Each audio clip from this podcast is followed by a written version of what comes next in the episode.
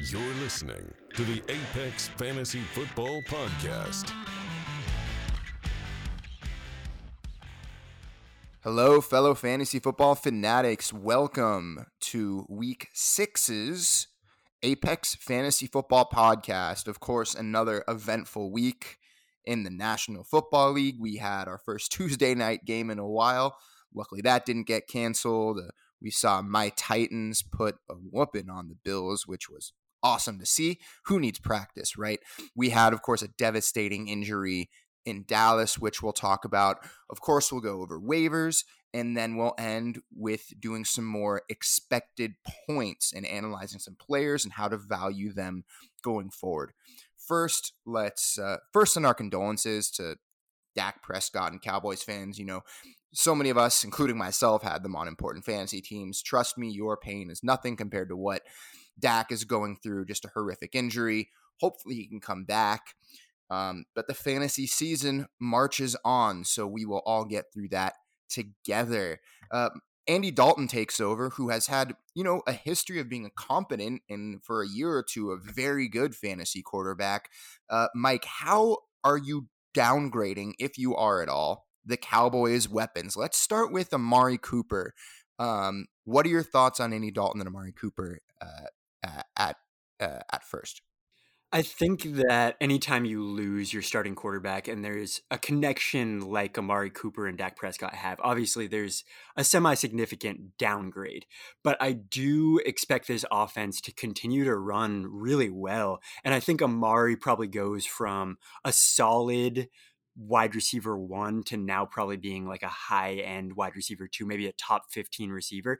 This offense is still going to pass. Their offense is so bad, they're going to be behind in games. They may be a little bit more run heavy, but it's really hard to key in on Cooper with guys like Michael Gallup and CeeDee Lamb there, where that really keeps the defense honest. You can't double any of these guys all the time because they have so many weapons that can beat you.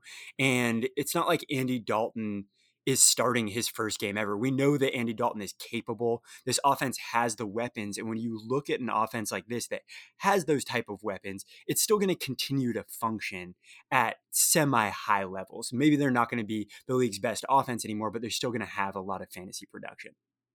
Dalton, what do you think about the initial drop off from Dak Prescott to, to Dalton?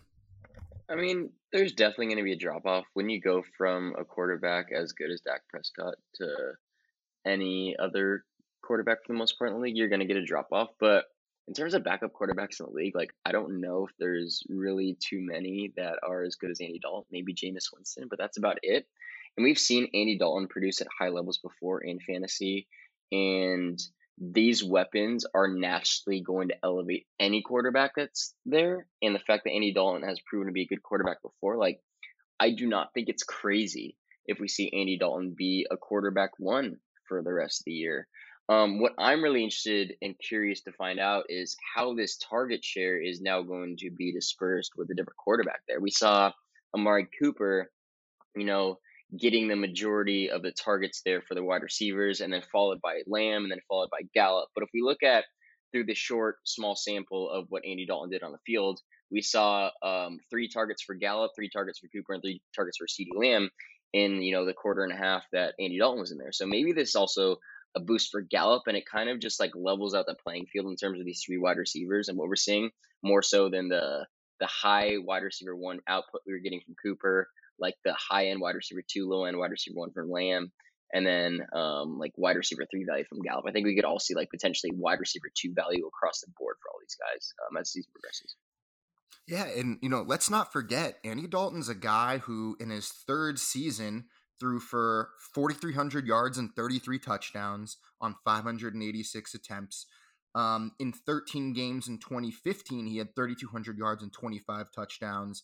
In 2018, he only played 11 games and still had 2,500 yards and 21 touchdowns. And, you know, back in those days with uh, AJ Green in his prime, Tyler Eifert and Marvin Jones as the um, uh, as the third option in the passing game, like he's not a guy who should be uh, dismissed at all. I think Evan Silva from Established Run put it best when he said Dalton isn't exactly a guy who elevates the guys around him, but he can be elevated by his supporting cast to a nearly elite fantasy quarterback. So, um, for those with a Dak injury, uh, Dalton is a pretty good replacement. Uh, are you guys uh, uh do you, uh, with the Cowboys in general? Are we seeing a change in the guard from Amari Cooper to CeeDee Lamb as the wide receiver one there? Um, or do you guys still have Cooper firmly ahead of Lamb in your year long rankings? I would still take Cooper. Um, I think for Dynasty and even for redraft, there's a lot to be excited about with CeeDee Lamb. He's a spectacular talent. And we're not even just talking about a guy developing. He is already arguably a superstar. This guy is going to be incredible. But with Amari Cooper, we just have a guy who's a little bit more positioned as the number one. He's done it for a little bit longer. And if we start seeing uh, CeeDee dominate a little bit more. Maybe the defense gives him a little bit more attention. It gives Cooper a little bit more opportunity or a little more space to produce. So I think even if CeeDee starts taking over a little bit, the defense will adjust and it will flow back in Cooper's direction. So either way, both of these guys are going to be really productive. But if we're talking about which one you prefer rest of year, I think you have to take Amari Cooper. And we saw Kellen Moore say the Cowboys are going to continue to be aggressive on offense. Do you take that as a sign that they're not going to abandon this insanely fast paced approach, or do you think they're going to slow it down a bit, give Zeke a few more carries, or probably somewhere in the middle? I don't think that they have much of an option. Like this team defensively is is awful. Um, so they're going to be behind if they play against a team with a competent offense. So I think they're going to continue to try and push the pace. This isn't a guy who's new to the NFL. Andy Dalton should be able to pick up Kellen Moore's system. And Kellen Moore is just a really bright offensive mind that may give Dalton the best chance of his career to succeed. Not only does he have the supporting cast, but he probably has the best coaching that he's ever had. So this is a very good situation. And the Cowboys aren't going to be able to be conservative. I think that if they had a better defense, let's say this is the Patriots and they're able to sit on the ball and they're able to game manage, yeah, I think they'd love to do that with Dalton, but I don't think that's an option with this defense and the supporting cast that he has. So I think that they're going to be forced to remain pass heavy. So Prescott was arguably the best quarterback in fantasy before his injury. Why don't we contextualize our expectations for Andy Dalton, the Red Rifle, do you see? I mean, I think it's we can't expect it to be where Dak Prescott was. Where do you put him in terms of rest of season rankings? Um, you know, for those of you who lost Dak, there's a few free agents uh, in your who are possibly in your league, such as still Justin Herbert, who looks awesome. We'll talk about him in a moment. Uh, Ryan Tannehill as well. Do you think he fits around that range? You think maybe he's borderline top 10? Let's start with you, Mike. Where do, if you lost Dak or you need a second quarterback in a two quarterback league, Dalton's on the wire, what are your expectations for his performance for the rest of the year? I think all three are kind of in that 12 to 15 range where they're high end quarterback twos and they should definitely be started in favorable matchups. I think all of them, Tannehill has showed that he's one of the most accurate quarterbacks in the league. They do go run heavy with Derrick Henry, but it kind of makes those pass attempts more valuable. They come off the play action, teams are expecting a run, and then we have AJ Brown one on one, and it ends up being a really high value pass attempt. So we have that going with Tannehill. Tannehill. Herbert may have the most upside of this group because he's just he's over. You look special in every way. We can't expect any more from this guy. I mean, he's kind of on pace with what Deshaun Watson was doing during his rookie year. And it's not with a ton of weapons like we've seen kind of an injured Mike Williams that he produced with last week. Hunter Henry got involved before it was Keenan Allen. And while these guys are getting injured around him, he kind of continues to produce. And it doesn't seem like any are going to be out for a long time. So I think with this bye week coming up, if you're able to hold him, Herbert is an excellent candidate. And then, yeah, Andy Dalton. I think that people too frequently don't understand that a lot of quarterback production derives from the weapons that you have. If you looked at Philip Rivers in past years on the Chargers and you took Keenan Allen out of the lineup, he dropped by four points per game. The same is true with Matt Ryan if you take Julio out out. So as long as Amari Cooper, Michael Gallup, and CeeDee Lamb remain on the field and we have a serviceable quarterback, he's going to be able to score. And especially when you add the factor that they're in a negative game script, there's a really op- good opportunity for Andy Dalton to reach 40 pass attempts and throw for two to three to four touchdowns. Yeah, I, I, got to agree with you. I'm I don't think he's hitting 450 passing yards like Dak is, but you know I think 270 yards per game at and two touchdowns a game is not an unreasonable expectation uh, with a situation like that. I part of me wants to see it in alternate reality. I want to see Jameis Winston on the Cowboys. That that would be a bit of a fantasy. Uh, obviously, that's not happening, but I think that would be cool. Like, I, I really feel like again there aren't like there aren't ten starting or probably there aren't 20 starting quarterbacks who are better than Jameis Winston. I want to see him on the Cowboys. But uh, Dalton, are you uh, are you with Mike when it comes to ranking Andy Dalton a borderline quarterback one next to Herbert and Tannehill? How are you playing that situation if you lost someone like Dak and you need a um, and you need to go after someone's second quarterback, or you need to spend some money on a free agent budget? I mean, if all those three guys are available, I'm bidding on each of them, and I'm happy to end up with any of them as my quarterback. I do think so. The Ryan cheapest Tannehill, one, hopefully. Um. Yes. I mean. Okay. I, I mean, at the end of the day, like I think I think for me, like I prefer Tannehill. That group. Tannehill's just been he's just been so good, and he's been so efficient ever since being on the Titans. Um. Obviously, his touchdown rate seems like it's not sustainable, but again, he's close to what he was last year so far and he doesn't turn over the ball much. I mean, he has, a little 36 touchdowns in 14 games starting for them. Like, it, it doesn't seem like a fluke at this point. Yeah, I mean, he's just been really good, and he has good weapons around him. We've seen Jonnu Smith's breakout, and now with Andy Dal or um, AJ Brown back here, and uh, Corey Davis potentially coming back the next week. Like, it seems like he has a good weapons around him as well, and they're a high scoring offense. They've scored over 31 points in the last three games, and um, he looks like he's here to stay. And I think Ryan Tannehill is actually a quarterback one for the rest of the season. Um, so I would prefer him. And then I would probably go to someone like Andy Dalton just because of the weapons there. I think that the weapons are going to elevate him to quarterback one performances week in, week out. And um, I'm curious to see how Keenan Allen's injury affects Justin Herbert. Um, and also another reason I wouldn't go with Herbert right now is because he has a bye week. So I'd lean Tannehill because he's already has bye week. Herbert, if you're adding him right now, as your quarterback one, like you need somebody else as your quarterback. So that would probably be my preference this week on waivers, be Tannehill, Dalton, and then Herbert. But again, if I have a good quarterback and I'm looking for a backup option, I would actually get Herbert as a backup option because I think he has most upside.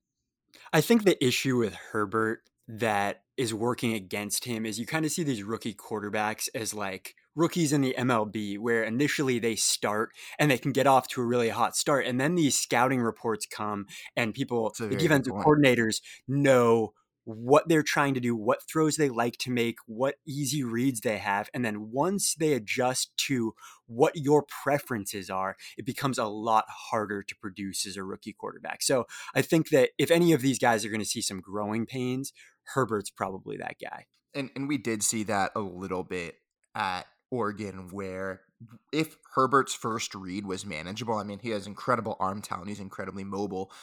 Uh, he he would kind of lock onto his first read if he wasn't there, then he'd leave the pocket because he's so athletic and so good on the run, um, and hopefully make plays from there. But of course, that's not as easy in the NFL. So I think that's a great point that you bring up. Why don't we transition to a few more guys on the waiver wire who we want to talk about?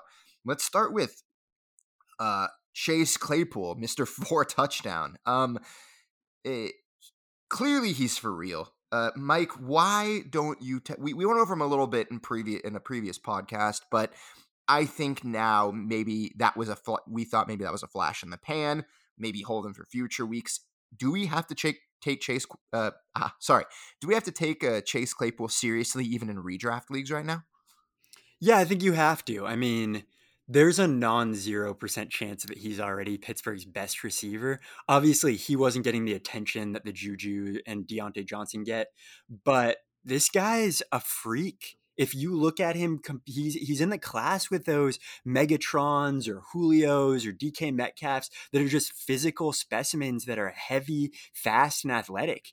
And every chance that the Steelers have given him, he's produced. And here we are in week five where Diontae goes down, and every Steelers receiver outside of Chase Claypool underperformed their expectation in terms of targets. If you look at Claypool, he outproduced his 25.9 expected points by 16.7 fantasy points. Wow. Uh, they even gave him a rush. Like this guy is just really, really, really good. And the Steelers probably see reason to get him involved as soon as possible.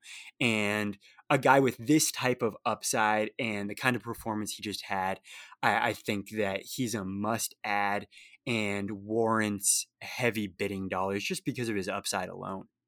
And with with a guy like Claypool, you know, we eh, Juju just doesn't seem to be happening. When he had four catches for 28 or 26 yards. Uh, this might be the best thing for Juju in terms of he was at his best when Antonio Brown was there, a guy who was a major threat downfield. Juju, they're not using him like that anymore, so maybe it opens up things in the short intermediate game for him.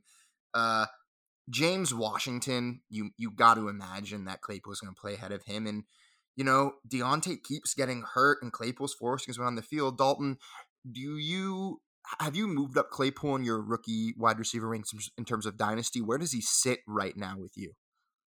I mean, he. I mean, you have to move him up. Um, one thing that's really key for these rookies is understanding that their their weight profiles as well as efficiency in their rookie year, and the fact that Claypool weighs 238 pounds and he's been wildly efficient so far this year. Like, if he continues at this pace, or at least his he doesn't have to continue his pace as long as he's efficient. He finishes the year efficient, and he has over eighty targets. Like again, like every single one of those players to do that has been a wide receiver one, or at least been within you know ten points of being a wide receiver one in their career. So like he's currently on pace for that, and that's extremely exciting for a, a wide receiver who a lot of people really were down on because they didn't they didn't know if he was tight end. He didn't necessarily dominate in college as much as we liked, but again, like what we've seen so far from him is extremely exciting. So he's moving up to the point where like like I think you have to mention him like right after guys like Higgins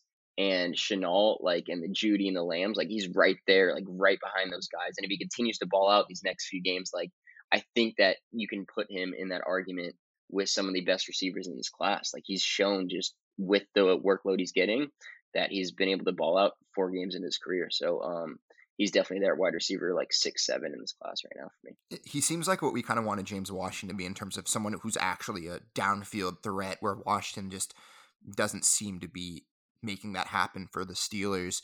What about some other uh, wide receivers who might be available on your waiver wire? Mike Williams, a guy who we've all really liked, um, who after a disappointing rookie year came back the next year with ten touchdowns.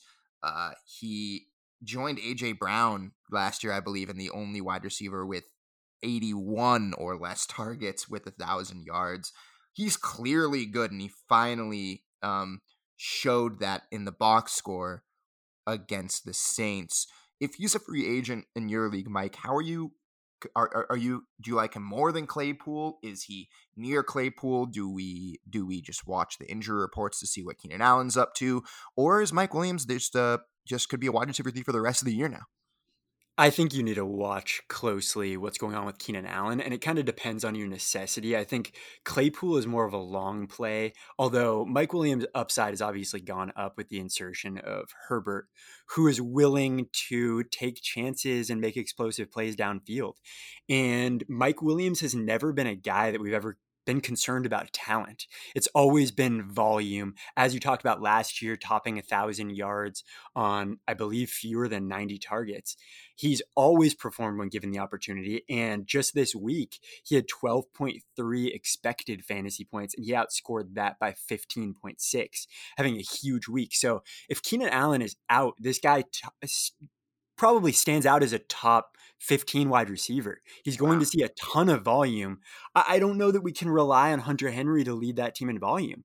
And if the Chargers are in any sort of shootout and have to throw, I don't know how many targets KJ Hill and Jalen Guyton are stealing from Mike Williams. So I see him as a guy that could easily reach a 30% target share in a game that Mike Williams isn't playing. So I think that Hunter Henry and Mike Williams become really, really, really valuable players anytime that Keenan Allen is out. And if you need to win now and you need a wide receiver to go in your lineup, I think that Mike Williams is definitely a guy to target on this week's waivers, assuming somebody was frustrated with him and dropped him.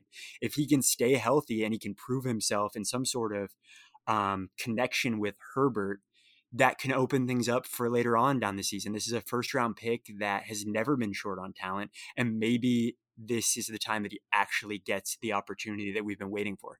Yeah, and his targets are so valuable because they come so far down the field that if he can get up to 10 targets a game and even half of them are deep targets and the rest are just short and intermediate stuff. Obviously, he's a red zone maven. That could be a huge, huge development for your fantasy team. Dalton, are you with Mike in that um, you know, Mike Williams could be a top 15 wide receiver without Keenan Allen? Are you prior- prioritizing Claypool? Um, I think I'm actually going to prioritize Mike Williams, and it's because he's been a little banged up. And the first couple games with Herbert weren't exactly promising for Mike Williams' development. But again, like the way that Herbert attacks the field downfield, like that actually bodes well for Mike Williams' skill set. And um, we know that Mike Williams is a very good receiver. So I think that this actually helps Mike Williams. Even if Keenan is on the field, like I'm not sure that necessarily even hurts Mike Williams. I think that like it actually will probably make him good. Um, the thing is, when Keenan Allen's out, we know that Mike Williams has a locked in target share that probably isn't necessarily as locked in when Keenan is there. So Mike Williams has the talent to absolutely be a top 15 uh, weapon if Keenan's out. And I think that honestly, he's good enough to be a wide receiver too the rest of the season if he can get some sustainable, you know, targets there alongside Keenan Allen. And i think that Herbert really has a talent and ability to not only um, let Keenan be a wide receiver one, but for other weapons in this offense to step up and be productive alongside him, like Mike Williams and Hunter Henry. Like we've seen guys like Jalen Guyton have just big plays and big splash plays and have some productive weeks the past couple weeks. Like if he can do that, why, why can't Mike Williams on a consistent basis do well with eight to nine targets a week? Uh, no argument there. Why don't we move on to kind of the feel good story of the week, and that's Travis Fulgham. You know, I see number 13 on the Eagles, and I'm like, oh, here comes another Nelson Agholor drop. But, you know, Fulgham looked really good, and Carson Wentz just peppered him with targets relentlessly. Uh, to me, uh, this, I don't have the stats to back this up, but when a guy is efficient two game, like he's efficient one game, then the next game, he gets, you know, like 15 targets. He had a 10 for 150 and a touchdown. Guys like that just don't seem to go away and disappear completely, especially on a team that, you know, uh, uh, quick tangent. How bad has Zach Ertz been? Like he just looks completely washed. Um, so uh, Zach Ertz is almost a minus. Goedert is coming back. Talk, talk about him in a second. Reagor and Jackson don't seem to be healthy. Alshon is uh, does he even count anymore? Does Fulgham? Uh, do you see any league winning stuff in Fulgham, or do you think he's just a bit of a flash in the pan, Mike? I don't know about league winning. We need to see him do it for a little bit longer, but I do think that he's a must add right now. This guy shouldn't be on the free agent wire. If you look at just last week, the most expected points for wide receivers were Allen Robinson, Adam Thielen, Chase Claypool, Diggs, Emmanuel Sanders, DK Metcalf, Odell Beckham, and then Travis Fulgham. And not only did he have 21 expected fantasy points, but he outperformed that by 10.2 fantasy points, scoring 31.2. Uh, the guy was phenomenal on a team that nobody's been able to do anything. So he's definitely earned himself some opportunity. And I mean, I think somebody like Greg Ward was worth adding a few weeks ago, and now Fulgham looks way better than him. Fulgham's a better athlete. He's 215. He has decent burst and agility.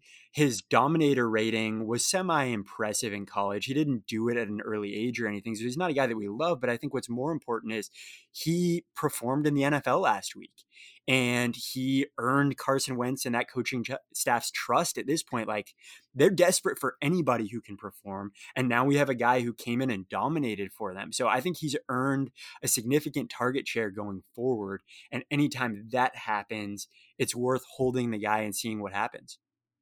How about you, Dalton? Where do you see Travis Fulgham for the rest of the year? Is he a guy you're really targeting? Do you think he's for real? What do we? Uh, I mean, Old Dominion. It's not a great sign if you don't have a high Dominator rating, but he showed it on the field last week. How are you treating him? Um, he's not someone I'm I'm necessarily like targeting, but like Mike mentioned, he's someone that you should be adding for sure. Like he's not someone who has this immense upside that we that I could see in like a Claypool or like a Mike Williams. But at the same time, due to the injuries on that team and the underperformance of Zach Ertz, like why can't Travis Fulgham be a guy that you're flexing or throwing in at your wide receiver three spot until like guys like Reagor get healthy or Goedert gets back. Like I don't I don't see why he's not a starter on a fantasy team right now for the next couple weeks. And again, like you know, when it's very rare that you can see guys put up a 10 reception game for 152 yards and like them not be at least like somewhat good or at least have some sort of role in the future. So like that's extremely promising. Like receivers for the most part like aren't going to be putting that up unless they have some sort of um role um, locked in there. So um, I'm excited about it, and I think that he is someone that potentially, if he continues to play well, like he honestly could have value for the rest of the season, even when a guy like Reagor comes back, or even when Goedert comes back. So I'm I'm really intrigued by him. But again, like when there's guys like Claypool and Williams, I'm prioritizing them over a guy like Fulgham, even though I do want Fulgham on there. yeah, I think in terms of on a range from Kevin Ogletree to Victor Cruz, he's probably somewhere in the middle in terms of unknown breakouts. Uh, speaking of the Eagles, we have a player coming off IR who we've mentioned, Dallas Goedert. Uh, for those with tight end issues, maybe like me, you drafted Zach Ertz. Uh, maybe you have Evan Engram. Uh, where uh, where does Goedert slide in? Uh, Eh, do you think he picks up right where he left off as really taking over uh, Ertz's alpha tight end role in Philadelphia? Do you think he slides in as a top eight tight end now that he's back healthy? Yeah, I think Goedert's definitely a guy to target. I mean, tight end is a wasteland right now. And whether you drafted Higbee or you drafted Engram or you drafted Ertz, there are a lot of landmines and not a lot of guys who are consistent weekly producers. And Goedert started out this year as the number one guy for the Eagles, and I don't see why anything changes. Ertz hasn't been able to produce. Goedert is a very good prospect who's performed very well in the NFL, and he's about to return on a team that really needs people to throw to. So I think Goedert immediately slides in as maybe a mid to low end tight end one, but definitely a guy that has the upside to be a top six tight end every week because there's no reason that on his team he shouldn't be receiving at least six targets a week. And he's probably their primary red zone guy as well. So on a team that likes to throw, needs a pass catcher, I think Goedert is a very, very smart target, if not under the radar, because he's coming off IR, I believe, after this week. So you'll have to stash him for a week. Not a lot of people will be on him, but a very savvy move for owners. Um, any other waiver wire guys you want to talk about before we head to some fun with expected points, Michael Dalton?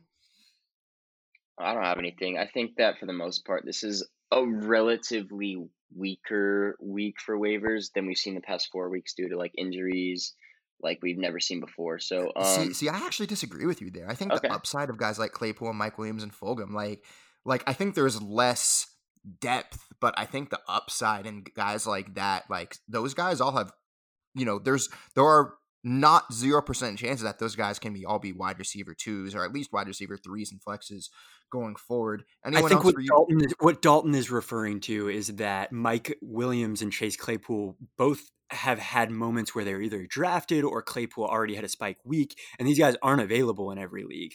And at running ah, back, there's very little this week, so there's not a lot of hanging fruit to grab that necessarily is going to help you win your league. I think yeah. that it's always good to make sure that you're rostering guys who have upside, who have kind of volatility that they can do really well, or if they don't do well, you can drop them and you can grab somebody else who can maybe do something. And one of those guys who I see is Darnell Mooney who has this kind of interesting small profile, but he's an explosive athlete who performed in college. And the the Bears need other people to throw to. And there's definitely a chance that Mooney's a little bit better than people expect. Maybe he wins that role outright. I know that he's been out snapping Anthony Miller, and maybe he's the Claypool of week six. Who knows? but hold on to those guys who are young, who are volatile, who maybe could have an impact, and maybe you can get ahead of other owners and grab them while they're still cheap. Yeah, don't don't be the owner who dropped Chase Claypool or Mike Williams before this week. Um, Mike, why don't you tell us what you saw in expected points this week? Yeah, so there's just a few guys that we kind of regularly talk about in this show, Christian Kirk being one of them, where he kind of had a week that we were hoping for. He led the Cardinals in expected points. Uh, DeAndre Hopkins made a lot more out of his targets with big plays, but Christian Kirk still had a good day and he outperformed his expected points. So that's kind of trending in the right direction. We like to see that. Another guy that we were waiting on is Marquise Brown. It took some time. Obviously, Lamar Jackson needs to connect with him, but he finally scored his touchdown and he has 45% of the air yards on Baltimore and he has 27% target share there. So there's every reason to think that Marquise Brown is going to connect on these big plays and have some more spike weeks. Another guy that we've talked about, everybody's been talking about, DJ Moore. He only had 7.9 expected points, but we finally did see him get at least one of those underneath targets that he was able to take to the house. Remember, DJ Moore is one of those guys who's really good after the catch. And Carolina can't forget that he made his money catching these underneath routes and making guys miss. And suddenly he's like a downfield receiver for them. So it was nice to see that he caught one of those underneath targets and showed how good he is after the catch. So he had 7.9 expected points. He outperformed that by 11.4 fantasy points. Hopefully, the Carolina coaching staff recognizes that and they target him more underneath. Another very impressive wide receiver, Laviska Shenault, 14.6 expected points that led the Jaguars. And he's actually 21st out of wide receivers in expected points over the last two weeks. And with Chark missing, missing practice today, there's no reason that Shenault can't be expected to be kind of a wide receiver two, if low end wide receiver two. But Shenault, another guy with all those talent, with all that talent, where he's seeing expected points and you could see an explosive week soon. Um, that's all I have on wide receivers. Before I get to running backs, do you guys have any comments on those players? It, it was it was nice to see Marquise Brown kind of perform without hitting on a deep target. You know, those are just coming. What has happened to Lamar Jackson as a passer? He can't doesn't seems like he can't find open guys anymore. I don't understand it. Um, uh, I uh, that was really nice to see, considering that uh, you know uh, we always say that he needs a big play to perform, but he's got a few red zone targets. He had a few last year as well. Um, it I, am shocked that Christian Kirk had less expected points than Hopkins, considering um, just the air yards behind their targets. But I really hope that they can, you know, see that he should be the number two there and start getting him targets way more than Fitzgerald and hopefully get Isabella on the field. He's a guy to be looking to buy low. You could probably get him for pretty much nothing at all. Um, Dalton, anything from expected points for wide Yeah, I mean, I, I just I just want to touch on uh, Laviska Shenault for a second. Um, I I mean, he's already like the fact that he's I think he can be like a locked in wide receiver two. Um, the rest of the year, and um, the reason why I believe that is because Laviska Shenault is already um, he's 26th amongst wide receivers right now in PPR points. That's with him only scoring one touchdown. And he still hasn't seen a game yet with over 70% of the offensive snaps. So as his role continues to grow, as the season progresses in the second half of the year, we actually may start seeing him get like full time starter snaps. Like, you know, the fact that he's already putting up these fantasy points and add on the fact that DJ Chark's dealing with an ankle injury, like, um, we could legitimately see him become the wide receiver one there. And um, Gardner Minshew's looked great. Gardner Minshew's finished at a top, you know, he's finished as a quarterback one um, in uh, in uh, three in three weeks already. And Laviska Shenault has got eight targets last week. He's gotten he's gotten over six targets last three games for him. So um, he has a locked in role there, and his role should continue to grow. So I'm really excited about him, and think that if you have him on your team, you're starting him every single week now, and even like as an asset to trade for in leagues, whether it's redraft or dynasty, I still think that he's someone that his value isn't where it is going to be in the future. So I think he's someone that you should definitely go ahead and try. Uh, I'd be shocked if he doesn't see 70% of the snaps this week if Chark is out. I mean, it seems like he's ready. Uh, Mike, take us through some running back quick hitters when it comes to expected points. Yeah, with running backs, I'm always looking through the lens of who is going to be more valuable and who kind of sticks out as a buy low. I think it's very interesting to look at the Cardinal situation where Drake again led the backfield with 16 expected points. He, despite scoring a touchdown, underperformed that by 2.8 fantasy points.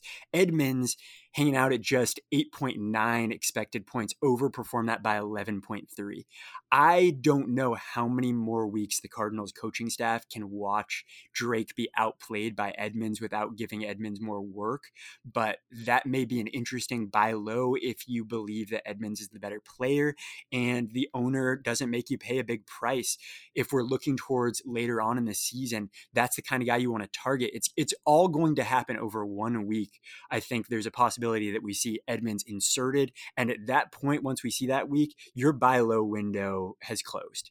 So if you feel passionate about that, that may be something to target. Another one of those guys that I feel passionate about is J.K. Dobbins. Another week, and again, Dobbins is the only Ravens running back to outperform his expected points on the ground and through the air. He had one rush for 34 yards. Like the guy is unbelievably explosive. And whether it's the eye test or your grinding stats, whatever you're looking at, J.K. Dobbins is the best running back in that backfield. And the Ravens are a smart coaching staff. It's only going to be a matter of time until this guy is taking over. I think that his owners already know that, but they're also going to be very disappointed with the fact that they spent a high pick on him and we still haven't seen him get that workload. So, another guy that you may be able to buy. I thought it was very interesting that Yeldon outperformed Devin Singletary. Uh, was a little bit disappointed with Zach Moss. I don't know if that has to do with injuries. Did Yeldon or... outperform Singletary in terms of expected points or just fantasy points? Both. Oh, uh, wow. Yeldon okay. outproduced his expectation on the ground and through the air. Singletary underproduced and was disappointing in both categories. So there may be a door open for Moss. He is probably very cheap in your fantasy league right now. So for forward looking owners, that's another interesting one. Jonathan Taylor also is coming. You probably hear us say this all the time. he was the only Indianapolis running back to outperform on the ground and through the air. He is their best guy. And when they're in close games, at some point, he's going to become the workhorse there. I know you've heard me say that, but it's coming. Um, and if Jonathan Taylor is acquirable for cheap, another guy that you want. Um, Myles Gaskin, I don't know if you're going to be able to acquire him, but over the course of the season, Myles Gaskin is 10 out of running backs in expected points. I don't think anybody realizes that. He's number nine over the past two weeks, and he was number three in week five out of running backs in expected points. He again topped 10 expected points on the ground and through the air. He has a valuable receiving role and a valuable rushing role. And I think there was a narrative street argument last week where Matt Breida was going against his former team in the 49ers, and Gaskin still had 21.7 expected points. So I don't know that this coaching staff wants to force Breida onto the field. I think that Gaskin is their guy, and they've proved it week after week. The guy, in terms of just workload, is number 10 out of running backs, and I don't think that he's valued like that. So he may be a guy to go get or a guy to make sure that you have in your starting lineup. Um, last one is going to be the Rams. Henderson is outperforming expectation as the best rusher on the Rams, and he's also overperforming his expectations as a receiver. The same cannot be said for Malcolm Brown. I don't know if it's the pass blocking or the familiarity with the offense that McVay and the coaching staff trust with Brown. And I, he'll probably continue to be forced on the field, but Henderson's outperforming him as a receiver.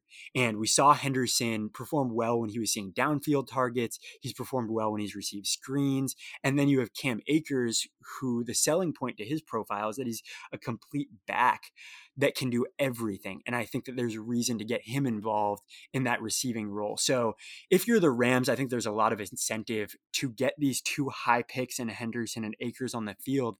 And if you're able to sell Malcolm Brown for anything to an owner that needs running backs, now's probably the time to do so. But Mike, I saw him make a one-handed catch. How can he be a worse receiver than Darrell Henderson, who has made zero one-handed catches? let's see how many one-handed catches he makes over the, the course of the season going forward. Um, no, I'm I'm definitely on the Darrell Henderson train. I think in that Rams offense, there's possibly room for two running backs. I just I can't imagine we're gonna get to week eleven and we're gonna say, well, Malcolm Brown again, you know, stealing the show for the for the LA Rams. I I gotta think it's Darrell Henderson and, and Cam Akers there. Um, I it would be the most 2020 thing ever for the Colts to go out and sign Le'Veon Bell just to ruin one of the only great things we have in the league. I really hope that doesn't happen. I think he's going to the Bears or even the Chiefs. Um, uh, Dalton, what do you think about any of the expected points metrics that Mike's talked about with these running backs? Um, I just I just really have a comment about why in the heck are they continuing to give work to Malcolm Brown? Like Darrell Henderson is doing well with his opportunity. We saw Cam Akers make probably one of the best runs we've seen all season from a running back in his 43 yard run this year. Like you guys know what you have in Darrell Henderson because you're seeing it on a week to week basis. He's outplaying Malcolm Brown. You guys drafted Cam Akers in the second round to be this workhorse, and he comes back and he looks amazing when he's when he look when he comes back. Like, why is Malcolm Brown still a thing? Like, just please focus your offense around Darrell Henderson, Cam Akers, whether it's one or the other, whether it's both. Please focus on them. Get Malcolm Brown out of this offense and let these guys shine because it's going to make your whole offense better because they're going to be more efficient on their touches and they're just going to help the offense as a whole, man. I just have to say that, had to get that out of the way. Um, no, no, no, no, no. no. We, we, need, we need Malcolm Brown to get his three yards, not fumble the ball, and pass protect. He's a coach's dream. He's Peyton Barber plus, my friend. The problem is everything you say about Malcolm Brown getting touches feels the same as J.K. Dobbins on the Ravens. That's a good point. Like, what what are you doing with Mark Ingram and Gus, Gus the Bus? Bus? I think he's leading. I, he's he is he leading that team in carries? I think he led it in the, the team in the backfield in snaps last week as well. And Dobbins has one carry for 34 yards. What do you want him to do on that one carry to earn more work? The guy makes people miss every time he gets on the field. And the same can't be said for the other guys. Uh, Ingram and Dobbins don't look that good. And Dobbins looks incredible. He's better in the pass game, he's better in the run game. I think it's only a matter of time until the Ravens yeah, uh, make the adjustment, that. but you can always assume rational coaching. And we gotta hope D'Andre Swift's in that in that conversation as well. Where he is. Le- uh, God, I hope so. Uh, we we can't go over three on our rookie running back bets, can we? No, no chance. we don't want Dalton to cry on the show. Uh, oh, yeah. we yeah, that's the last thing we need. More more things to cry about in, in 2020. um, Mike, you got anything else with expected points and tight ends, or uh, do you think we've stuffed our listeners' ears with enough actionable info? I think they have their homework, and now they need to get on those trades and get on those waivers. Last thing 10 seconds. Where's Le'Veon Bell going? Mike. I think the Bears are my best guess. I'm going Chiefs. I'm I'm just I'm putting it out there. He wants to win a ring. Dalton. I actually am going Bears as well. I think. Oh, okay. Well, you heard it heart, here my first. Heart wants me to go to the Bills. I can't. I can't. I can't let him go to a team that has one of these rookie running backs. I one thing I know it. of: there's nowhere he's going where he is going to live up to whoever drafted him in the third or fourth round. that is all we have for you today on our podcast. Again, stay safe. Uh, stay diligent in terms of the waiver wire. Again, especially in a year like this with injuries that is where it's won, even if you had some misses on draft day like everyone did. Um, we will see you again next week. Thank you for listening to the Apex Fantasy Football Podcast.